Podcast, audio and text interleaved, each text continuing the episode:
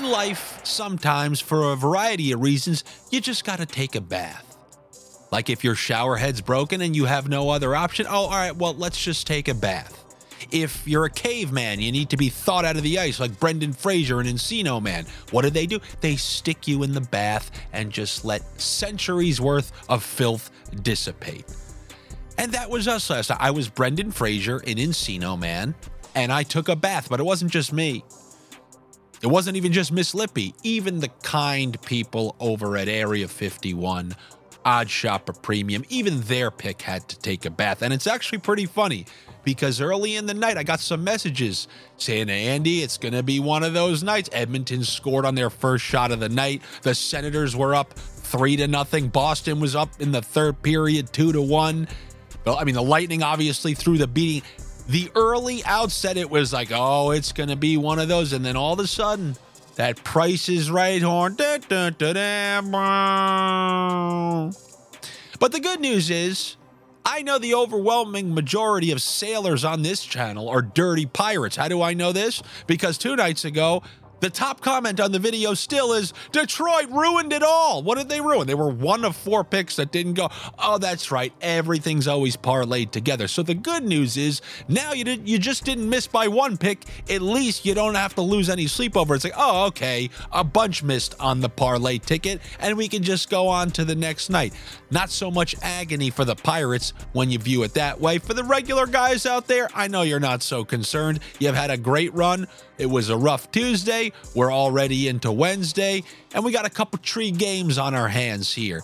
We're going to start with the New York Islanders, who have the dead last penalty kill in the NHL.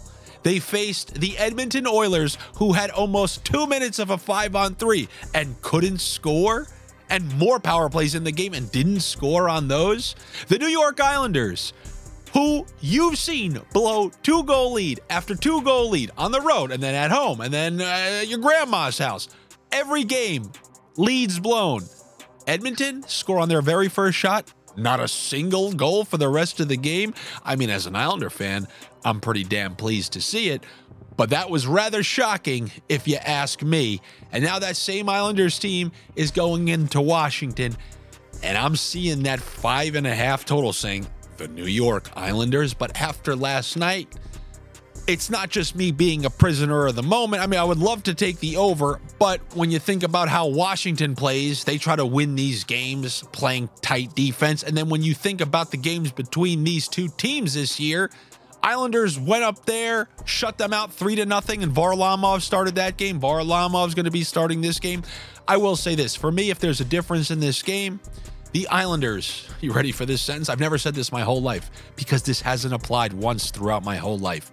The Islanders have the hottest power play, the number one power play over the last month in this league. I, I can't believe it. That's a sentence I've never got to say out loud.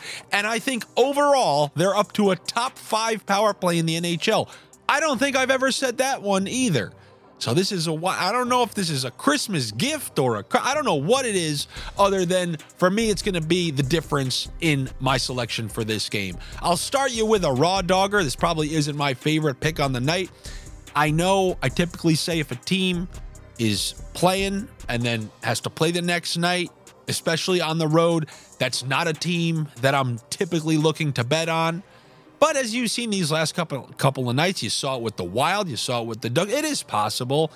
But the difference is the Islanders have a top five power play that's currently clicking. Special teams just won them that game against the Ducks, against the Oilers. They had one shorthanded goal, two power play goals, one three to one. That was the difference. And the Washington Capitals have the dead last power play in the entire NHL, or bottom three. But I'm pretty sure it's the worst power play. So the Isles their penalty kill, which is supposed to be their Achilles heel, theoretically shouldn't be tested that much by the worst power play in the league. So if you're telling me this game is mostly going to come down to the Isles power play and five on five and Varlamov, who's played extremely well, especially against the Capitals this year, I'm going to go with the New York Islanders in this one. Not the strongest pick in the world, but I will tell you this. These last couple games, if you once again see Mike Reilly and Kyle Palmieri listed at 1.5 as their shots on goal. I'm going to take the over on that every single day. They have been key figures on offense the last two weeks or so.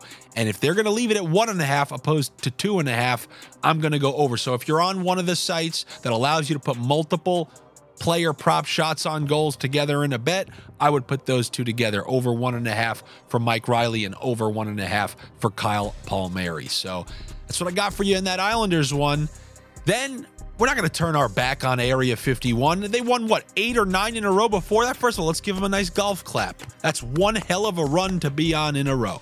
So I'm going to knock on their door and say, hey, I don't bail on people who win that many. I know many of you guys want to do that after one bad night. Yeah, don't turn your back on one bad pick from Area 51 you come back. All right. They're reverse engineering alien spacecraft. You think it's easy. Once in a while, you got to tinker, you make a mistake, and then you spit out the next one. And that next one is the over six and a half.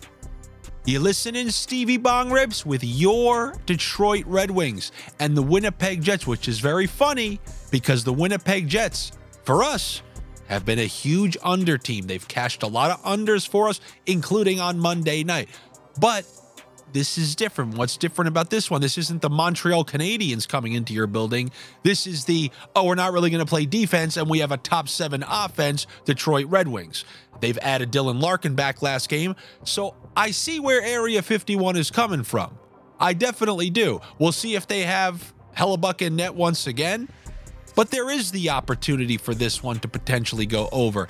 And what's the beautiful thing when Area 51 dishes us an over?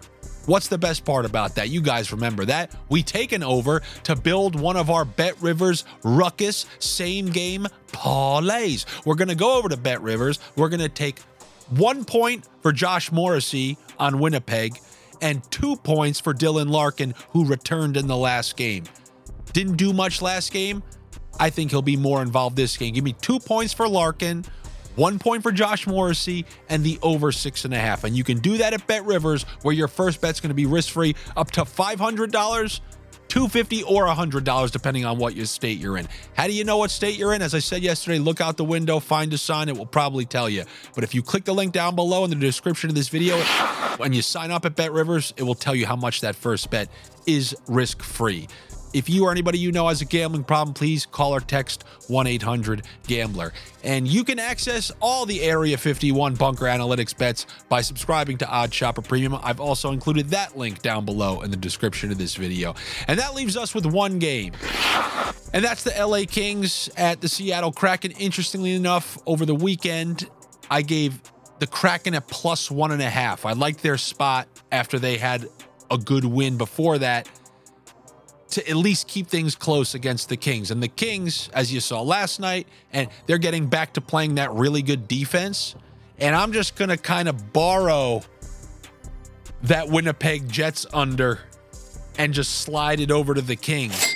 Kraken, what did I say about them a couple nights ago? When your top listed point producer in terms of odds is a defenseman, you're not really the highest scoring team out there. You're not really an offensive juggernaut. And when the Kings play a top five defense and they're going to be on their home ice, I'm going to pick this one to go under six and a half. It's a don't you know, bump it up under six and a half between the Kings and the Kraken. If you know, Andy, you told us to take the under six and a half in the Vegas Carolina game. What happened? What happened? I don't know. Carolina's even better than I thought. Maybe you guys should have listened. All right, I'll be back with you tomorrow for a larger slate on a Thursday. Good luck to you.